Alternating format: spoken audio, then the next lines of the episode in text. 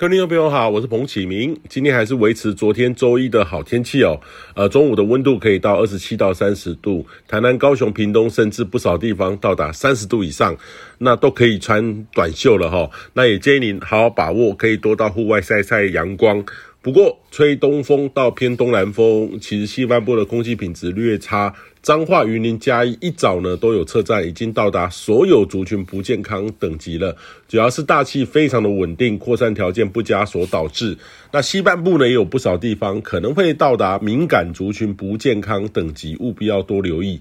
那明天周三开始呢，风向将改为偏东北风，北部东半部温度将会显著的下滑一些，平均约大概下滑三到六度，北部温度大概转为十七到二十一度，跟这两天十八到二十七度是有显著的差异哦。虽然说还没有到达转冷的地步，但是会比目前都需要穿件外套出门，不然这样的温差变化的话，很容易会让你身体感到不适的，一不小心很容易有呼吸器官疾病好发，务必要多留意。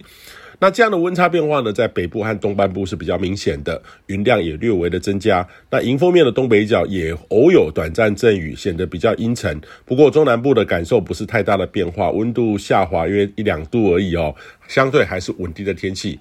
那预期呢，周四东北风再减弱，周五到周六回温，周六下半天到下周一东北风又在增强。这个是这几波的冷空气的势力其实都没有很强。呃，水汽也不够多，北部跟东半部云多偶阵雨，那中南部呢还是稳定的天气形态哦。下周二三可能会冷空气会略强一些，不过还是有待观察了哈。春天的天气系统变化真的还蛮快的，常常会比你更新天气预测讯息的时间点还快，务必要定期更新预报，并把握好天气。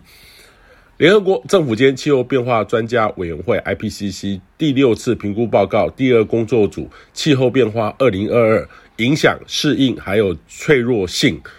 及其决策者摘要》正式发布。哦，那昨天份报告呢，联合国的秘书长古特雷斯特别提到，延迟就是死亡，Delay means death，凸显这份报告的重要性。而假使呢，调试与减缓气候变迁的全球行动有任何的拖延，将会导致人们错过一个短暂而且正在迅速关闭的呃机会窗口，错失为所有人提供一个可居住和可持续未来的机会。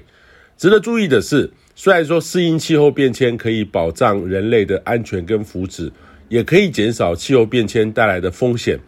但是目前相关的工作缺乏足够的资金支持，同时调试并不能代表减碳。